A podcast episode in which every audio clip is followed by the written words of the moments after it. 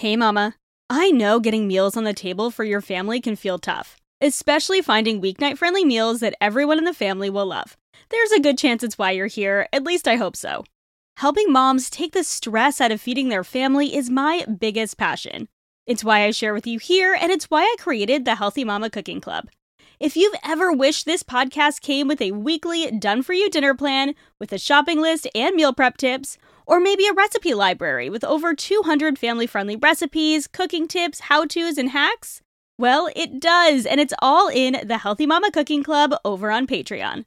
Starting at just $3 a month for access to our 200 plus recipe vault with printable PDF recipes, or $5 a month for weekly done for you dinner plans, plus the recipe vault and bonus podcasts every month, the Healthy Mama Cooking Club is the dinner time solution you're looking for head to patreon.com slash healthymamakris or click the link in the show notes to try it out for a week free and join over 130 other busy mamas making weeknight meals work with the Healthy Mama Cooking Club. I can't wait to see you in there. All right, let's get on with the episode. If you wish you could spend less time cooking and still feed your family delicious, nourishing, home cooked meals without hiring a private chef, I'm here to help. In today's episode, we are going to talk doable strategies for reducing your time in the kitchen with your day to day meals.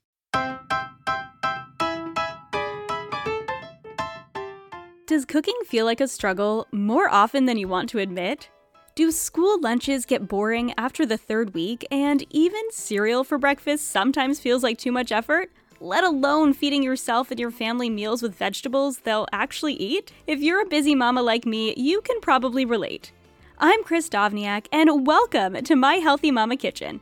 I'm a trained chef, culinary nutritionist, and mama of two, and I'm here to guide you in making healthy eating easy and accessible by simplifying your meal plan, demystifying meal prep, taking the stress out of weeknight dinners, and helping you learn to cook your family delicious, nutrient dense meals along the way without spending hours in the kitchen or thousands of dollars a month at Whole Foods. In this podcast, I'm here to share my best tips, tools, and hacks for your real life healthy mama kitchen with a side of humor and sometimes a little bit of spice. So grab your favorite apron and let's get cooking. You might be thinking this is another episode on meal prep. And it is an episode on meal prep, but today we're talking everyday meal prep. Because the truth is, we all meal prep. Some of us just do it all right before we cook, and some of us do a little bit of it ahead, and some of us do a little bit of both. I think that's true for many of us who meal prep. Some meals we have some of the ingredients prepped ahead of time, and some meals we are just starting completely from scratch. And in today's episode, I want to help you reduce your time in the kitchen overall, whether or not you've prepped ahead because you've heard me wax poetic on how prepping ahead can help you to create your own convenience around meals. And I will always stand by my one hour meal prep method, and that doing a little ahead will make your meals easier and faster all week long. However, unless you're batch cooking, we still need to do some cooking throughout the week. So, in today's episode, and in honor of the Healthy Mama Cooking Club's one year Patreon birthday, we're going back to basics here on the podcast and in Patreon, and I'm going to give you a ton of strategies for easier, healthier family meals. So today we are focusing on the everyday cooking how to cook smarter, not harder, and how to reduce your day to day time in the kitchen. I'm going to give you 10 solid tips that you can employ starting today to reduce your time cooking in the kitchen. So let's dive in.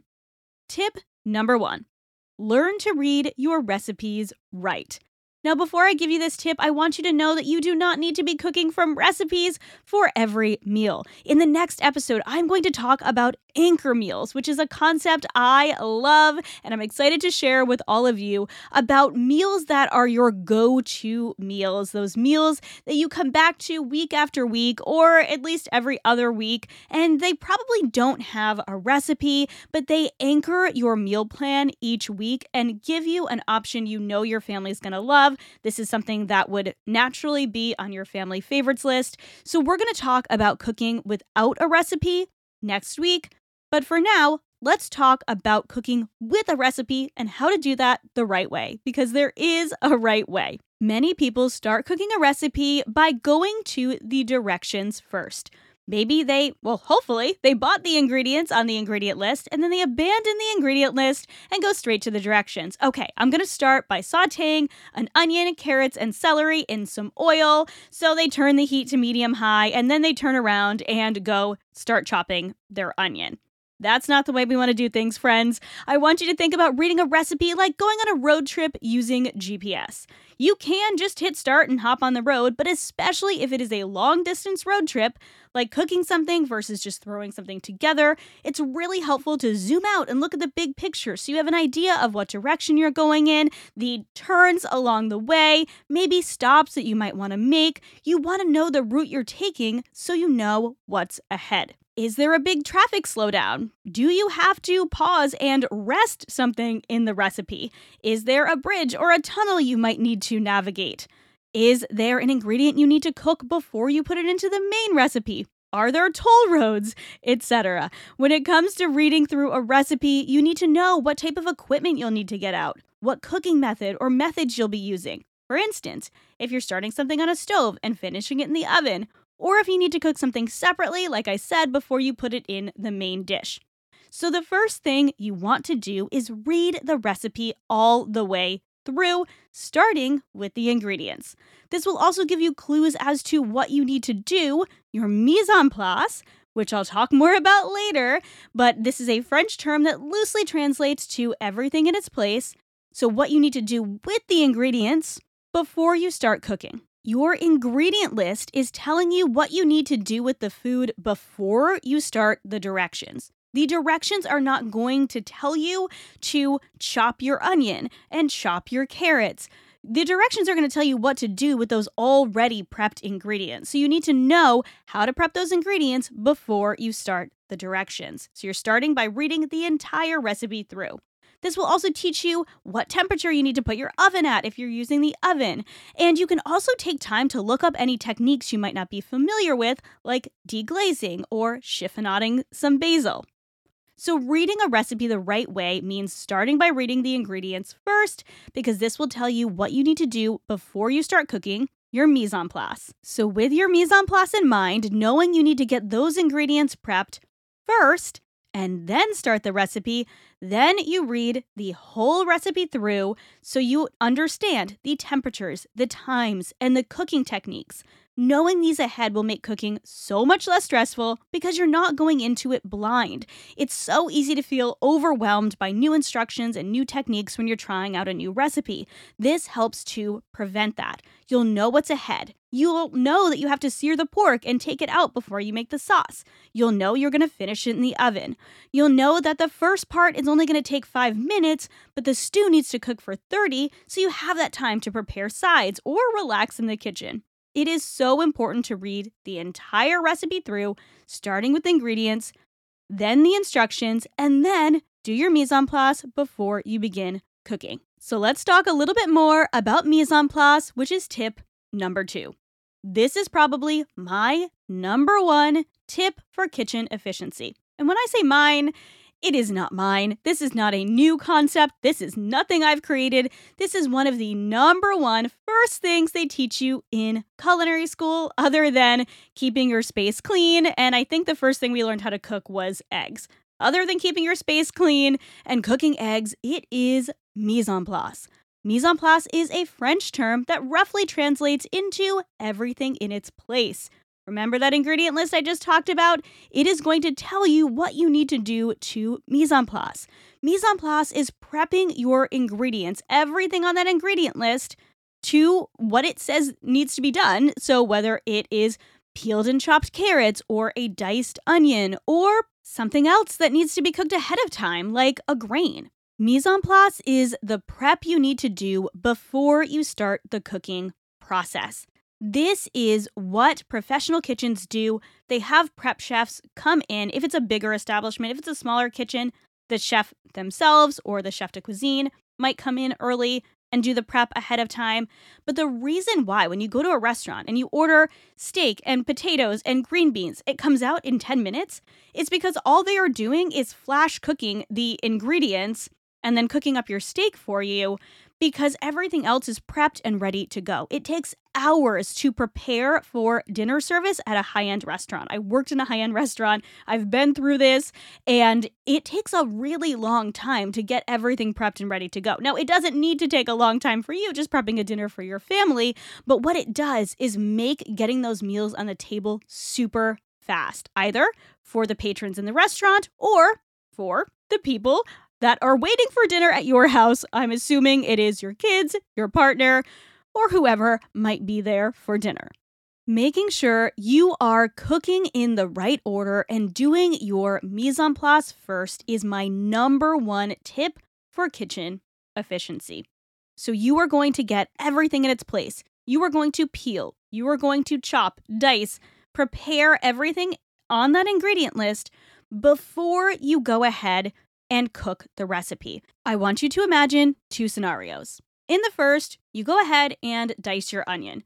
You grab your saute pan, you put it on the stove, you turn that heat on, you add your oil, you let it heat up a little bit, you add your onions into the pan, you saute your onions, you look over to your recipe, it says now you have to add carrots and celery. So you turn around, you start peeling your carrots, chopping your carrots. All of a sudden, you realize your onion's burning. So you turn around, you go and flip your onions, and then you come back, finish chopping your carrots, add your carrots in, realize they're supposed to go in the same time as the celery. You go, oh shoot, turn around, chop the celery, add the celery in. At this point, your onions are basically burnt.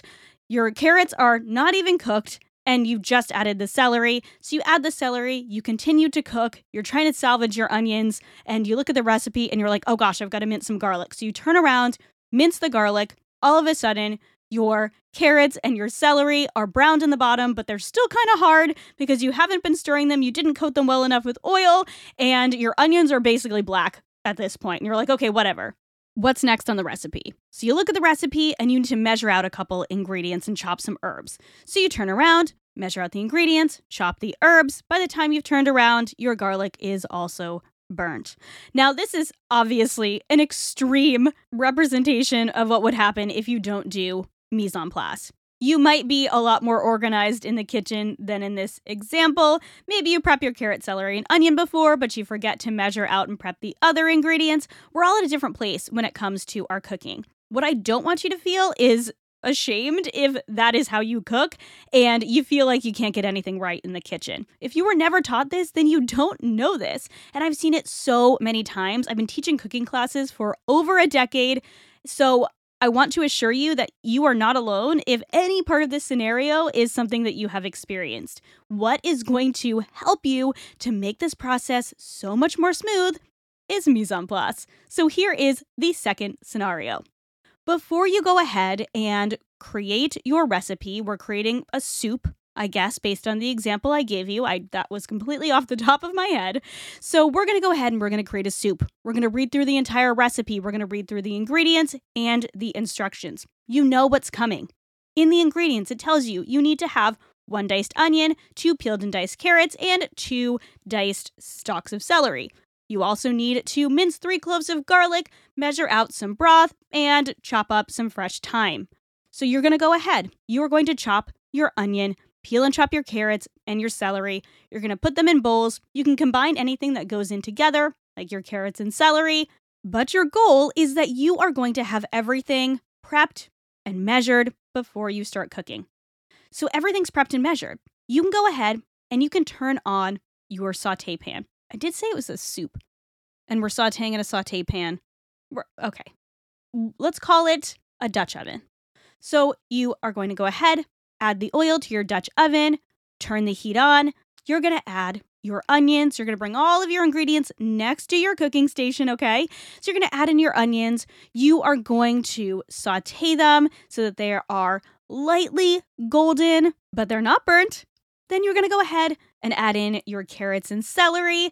You are going to stir them to coat them with the oil. You're probably going to season them a little bit because we season as we go, right? And then you're going to add in your garlic once those are starting to soften. Stir that in. Nothing is burnt. Everything is in front of you. From there, you can go ahead and add in your broth and your herbs, maybe whatever protein you prepped for that soup. Maybe you're going to add in some tomatoes You're going to add in maybe some butternut squash that is going to simmer and cook with the soup. Whatever it is, everything is prepped and ready to go. And everything is so much more calm and efficient. When you're done, you can cover the soup, let it simmer, and you can go and do the dishes, or do some reading with your kids, or have a glass of wine with your spouse and just hang out while the soup cooks. It is so much more efficient and it is so much calmer. And my whole goal is always to help you feel less stressed in the kitchen, and Mise en Place will help you to do that. Tip number three cook the longest item first. Work backwards when you're cooking. This is a meal prep tip I give all the time, but it goes for when you're cooking everyday meals as well as cooking multiple meals at once. If you're creating a meal with more than one component rather than a one pot meal, instead of randomly choosing one component to start with, consider how you can use your time more wisely by starting one item when you work on the other items. For instance, doing your mise en place, getting the veggies roasting, then putting the rice on in the rice cooker, and then, while those are both cooking, getting the salmon ready. This way, everything comes out around the same time, and you're not spending more time than you need to in the kitchen. This feels like an extra step, but it's a step that will save you a ton of time by figuring out okay, what can I cook first? And then fill in that time with another one of the meal components. Tip number four cook smarter, not harder. This is one of the areas where meal prep can really help, but it doesn't have to be, again, prepping ahead, though that is a really huge help.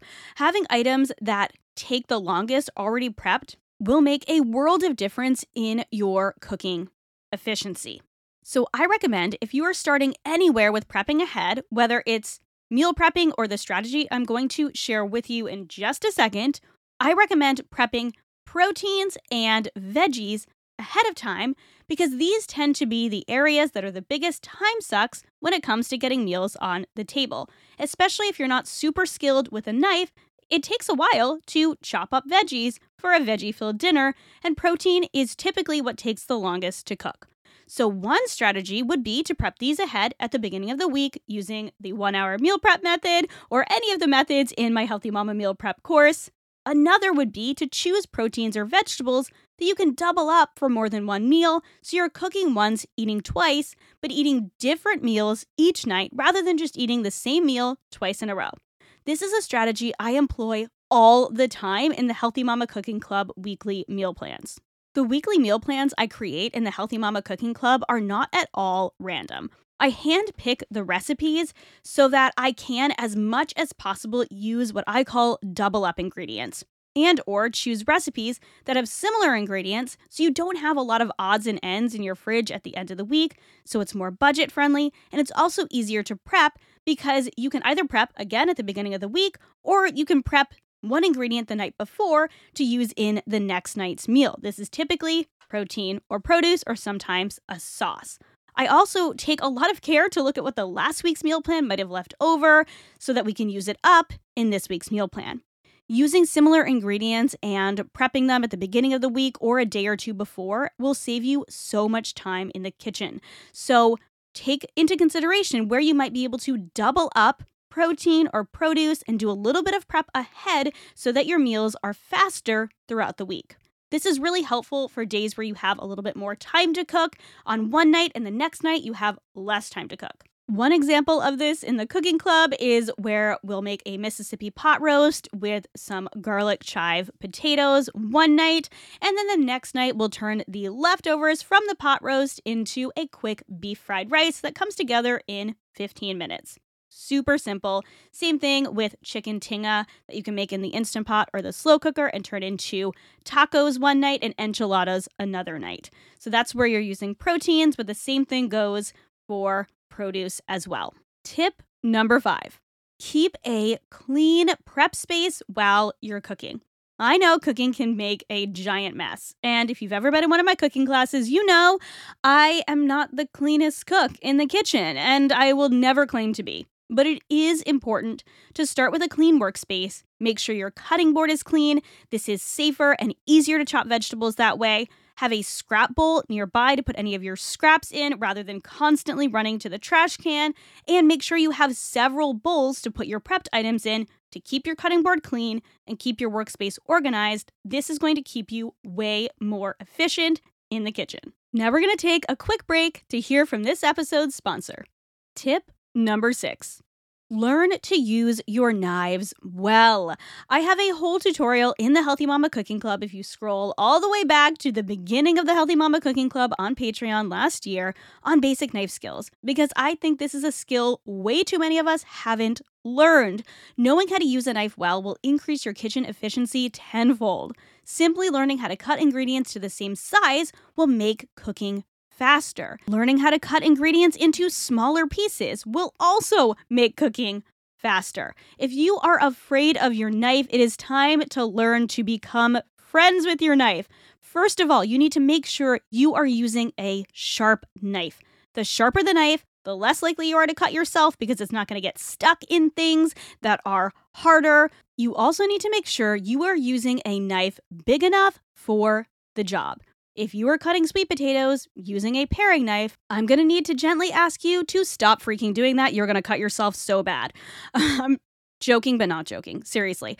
If you are afraid to use a chef knife because it's big and scary, you need to go ahead and listen to or watch that tutorial in the cooking club. Learn how to hold your knife the right way choking the knife rather than holding it too far back and not having enough control, learning the rocking motion, making sure you are using the claw grip with your guiding hand so that you are holding on to whatever you are chopping the right way. You need to make sure you are securing your cutting board as well. This is so important. It is not safe if your cutting board is moving around while you're trying to chop something, especially something hard like winter squash or potatoes or sweet potatoes.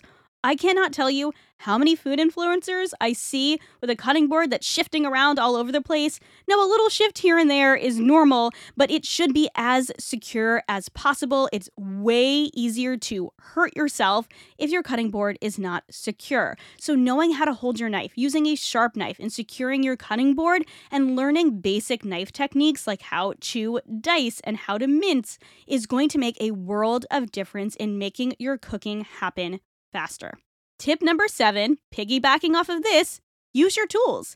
If you have a food processor, you have one of the best tools for efficiency around. I have worked in many different types of professional kitchens and professional cooking environments, and every single one of them, except for one, because we were on a literal boat, uh, a large boat too. If I were working for like a private yacht, I would for sure bring my food processor with me, but every single one of them had a Robot-Coupe, which is a large, heavy duty food processor we used for so much more than just hummus. If you have a food processor, obviously you don't need an industrial one. The one I have is from Cuisinart and it's like a hundred bucks and it works like a dream. You need to learn how to use the different blades on your food processor, and when you do, you can use your food processor to quickly chop mirepoix for soup, and then you're hands off. You don't need to chop those vegetables for soup. If it's in a soup, it doesn't really matter unless you're serving it in a high end restaurant. They don't need to look perfect. The ingredients just need to be the same size. That's the most important thing when it comes to everything cooking at the same rate is that everything is the same size. You can grate vegetables to put in your five veggie meat sauce. You can chop cauliflower for cauliflower rice. And of course, you can use it for hummus and pesto and homemade mayo, sauces like that. The same thing goes with tools that might be collecting dust in your cupboard, like your rice cooker, which you can use for more than just rice. We have an entire episode. We I have an entire episode on the rice cooker, so I'll link that in the show notes if you want to learn how you can use your rice cooker. It's great for quinoa, it's great for millet, it works for many grains. Same thing with your Instant Pot. If you were really in on the Instant Pot trend in the beginning and then you kind of got off of it, pull out that Instant Pot. You can use it to cook grains in, you can cook a roast in half the time.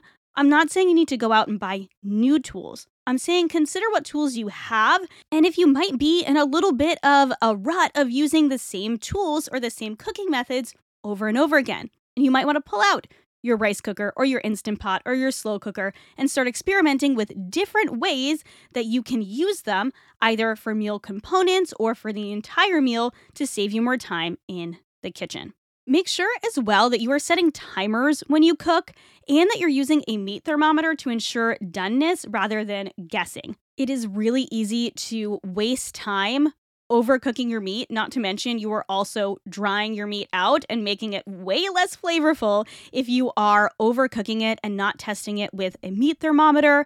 I hate to break it to you, friend, but your meat is already dead. You do not need to kill it again. Okay? Use your meat thermometer. The temperatures that we give that we give as in, you know, recipe creators as well as you know, the FDA, are for bacterial purposes. We want to make sure that we are cooking it to the point where bacteria is no longer present. However, beyond that, you're probably just overcooking your meat. And I know that when we are trying to get dinner on the table and we're doing 10 things at once and we are trying to deal with kiddos at our feet and making sure homework is done and trying to do, you know, a million different things while we're cooking, it can be easy to get distracted. So rather than allowing yourself to get distracted, or you can allow yourself to get distracted really, if you are using timers and using thermometers so that you are cooking just enough, not too much. And of course, also employing the other tips I mentioned, like reading the recipe right, mise en place, knowing those good knife skills, etc. In the same vein as tools, tip number eight is make sure you're using the right pans. I don't think you need to go out and buy new pans. I literally have like five pans that I use regularly. I have a couple more because I do also work as a personal chef, and so I do bring quite a bit of my equipment with me. But in the day to day, most often I am cooking things in a cast iron pan. Wide, shallow pans cook faster because a wider surface area means there's more of the pan directly touching the heating element. And if there's more surface area, it means that things like liquids reduce faster and you can brown food more quickly in a single layer. You don't have to use as many rounds of cooking of browning ingredients, right?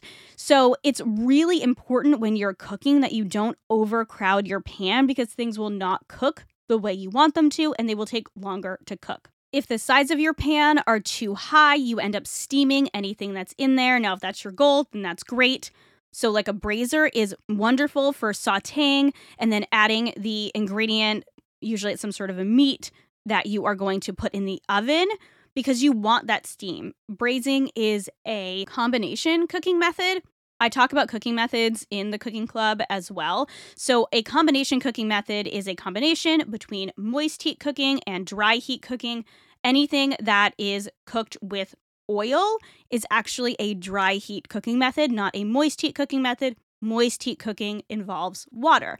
Now, if you are using a pan where the sides are too high and you're overcrowding the pan with something like vegetables, you are releasing liquid by evaporation and creating steam rather than sauteing, where you are using the heat from the pan and the oil to cook your food. Your food is not going to brown, or it's not going to brown as fast because you have to wait for that liquid to evaporate. It's going to take longer to get to your end goal if you're trying to brown something if you're using the wrong type of pan. Now, if you're making a soup or a stew or a braise, then go ahead, steam those babies because it doesn't matter. It's going to be in liquid anyway. And sometimes adding the cover to the pan, a cover to the pan, if you are, say, sauteing some carrot, celery, and onion, your mirepoix at the beginning, saute it up a little bit, cover it. That steam will create that combination cooking method, which will make it cook faster. But if you're trying to sear a steak, you don't want to do that because you're not, it's not going to brown as well.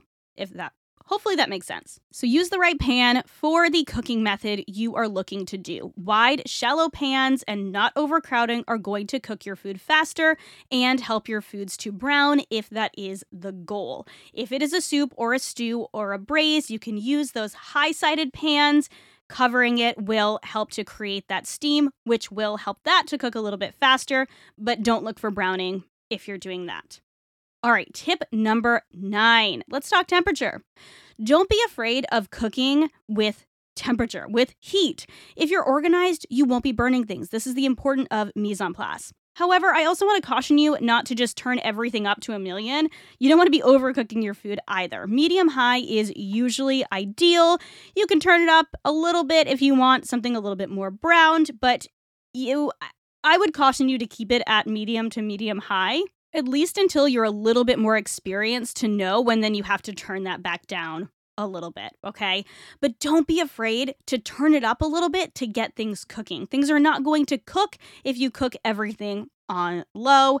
You're not going to brown things if you're cooking everything on super low as well. So turn up the heat a little bit, but you don't have to blast it with heat as well. As a side tip, never start anything in a cold pan or pot unless you're cooking bacon or potatoes. Make sure you are turning on that heat, you're adding that oil, you're letting it get hot before you put anything into the pan. A little splash of water will tell you that the pan is ready. If it evaporates immediately, the pan is ready to start searing or sauteing. With bacon, you want to start it in a cold pan or a cold oven. This will render more of the fat out of the bacon, which will make it crispier. And with potatoes, you don't want the outside to cook faster than the inside, so start it in a cold pot, bring it to a boil, and cook it from there, especially if you're cooking something where you want the potatoes to keep their form, like potato salad. And last but not least, I know that some of you are going to love this tip and some of you are never going to listen to me again. No, I'm just kidding. Uh, organize your kitchen. I need you to organize your kitchen. I want you to do it this weekend. Okay? I know it's Monday when you're listening to this. You have the whole week to plan on how you can take an hour or two, go get yourself a pumpkin spice latte, and you're going to go ahead and you are going to organize your kitchen. Now, I'm not telling you you need to do a full kitchen reno. Now, if you need to use me and this podcast as an excuse for a whole kitchen reno, be my guest as long as no one comes after me. But I do need you to organize your kitchen lightly because one of my biggest pet peeves when I go into new kitchens and one of the biggest time sucks is having to sort through a ton of kitchen equipment you never use to find what you need to cook. So take this as your sign to clean your kitchen out, mama. I'm going to share a kitchen tour in the Healthy Mama Cooking Club later this month so you can see how I organize my kitchen for more efficiency. I've said for years I am a super minimalist in the kitchen, and I think working as a personal chef for so many years has taught me that you need less equipment than you think. So I want you to start going through your drawers and cupboards and remove anything you don't use weekly. Store it or donate it if you never use it, and make sure the items you use regularly are easy to grab when you're prepping meals. So, your kitchen utent- utensils, I do keep them on the counter because I use them all the time. My knives are in a drawer underneath where we keep the cutting board all of the pots and pans I use regularly are right across from my stove. I have a galley uh, style kitchen, so that's where I keep them. The only things that are in my kitchen are the things I use weekly. I have some storage in our garage for things I don't use weekly or things I work with pri- I use with private clients. And so for you, that might be things that you just use seasonally. You can rotate out your equipment. So if you're not using your air fryer and it's the winter time, or it's not winter time yet, but it's fall time and you want to start doing more slow cooker recipes, then rotate it out. Keep in your kitchen what you use regularly and store the things that you are not using regularly. Make sure that the things that you do use are really easy access because this is going to make your cooking that much more efficient. I want to give you one last bonus tip before I sign off, and that is to choose shortcuts that make sense. When we're talking about reducing your time in the kitchen, one of the best ways you can do it outside of meal prep is to choose some shortcuts when it comes to your meals. There's nothing wrong with having some shortcuts on hand for those extra busy nights if you don't have time to meal prep. If it's a super busy week or there's one area of cooking you dread, maybe it's chopping vegetables, this might be the place to choose shortcuts. Now, you will typically pay for the shortcut, so consider this when it comes to your grocery budget. Pre chopped vegetables are much more expensive than vegetables that are not chopped. However, if it's going to get you to eat vegetables, then buy the pre chopped vegetables. Just consider things that, like, pre chopped vegetables aren't always the same size. They're usually chopped by a machine. So you might still need to trim them to the right size so they cook evenly.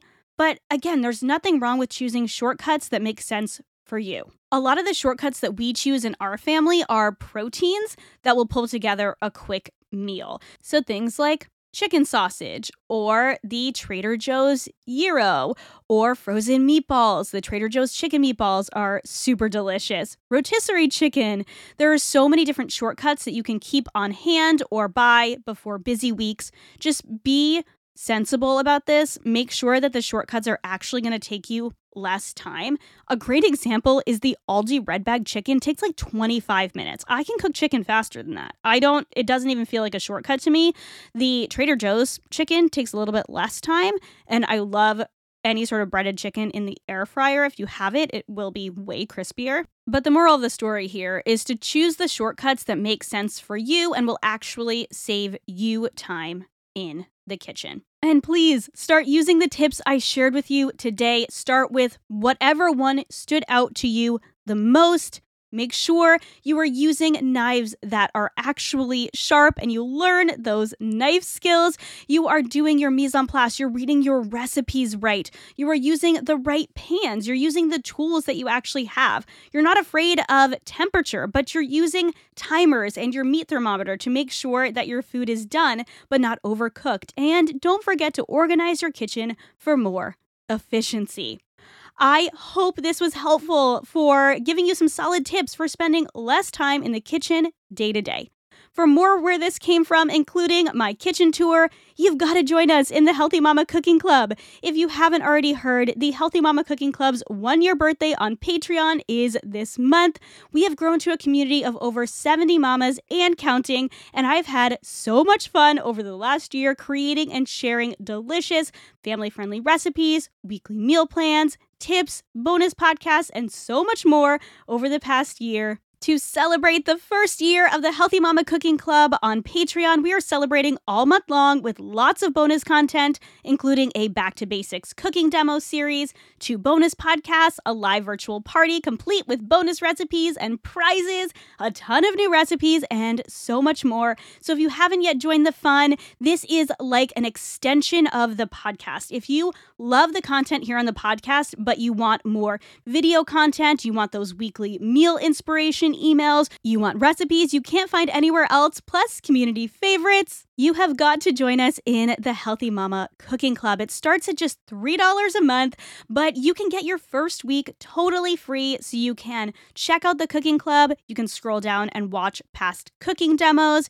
You can get access to our recipe vault with over 110, I think it's almost 120 now, family friendly recipes, and you'll get the weekly meal plan as well. So you can see how I set up the meal prep list if you want to do some meal prep ahead and the grocery shop shopping list and how I link all of the recipes in a super handy PDF that you can save to your computer or you can print out. You can use these meal plans over and over again, or you can just wait for the next week's meal plan to come to you and you will have more seasonal meal inspiration to your inbox every single week. So come and join us. Get your first week free at patreon.com slash healthymamakris. That's patreon.com slash healthymamakris. Try out your first week of the Healthy Mama Cooking Club free and join us in our special Healthy Mama Cooking Club birthday celebration.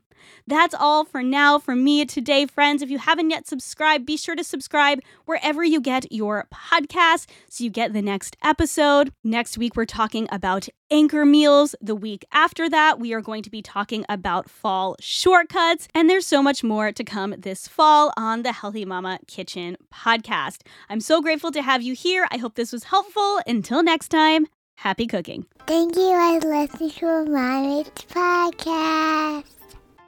Friend, thank you so much for listening to another episode of the Healthy Mama Kitchen podcast. Don't forget to subscribe wherever you love to listen to podcasts so you never miss a cooking tip.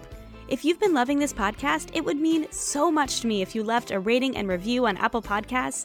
It truly makes a difference in how many other busy cooks find this show and lets me know what you're loving and want to hear more of. For show notes and links to all the recipes and tools I mention, head to healthymamakris.com slash podcast. For daily eats, cooking tips, and family-friendly shortcut dinner ideas, be sure to follow along over on Instagram at Healthy Mama healthymamakris. Remember, cooking for your family may not always feel easy, but it can be simple.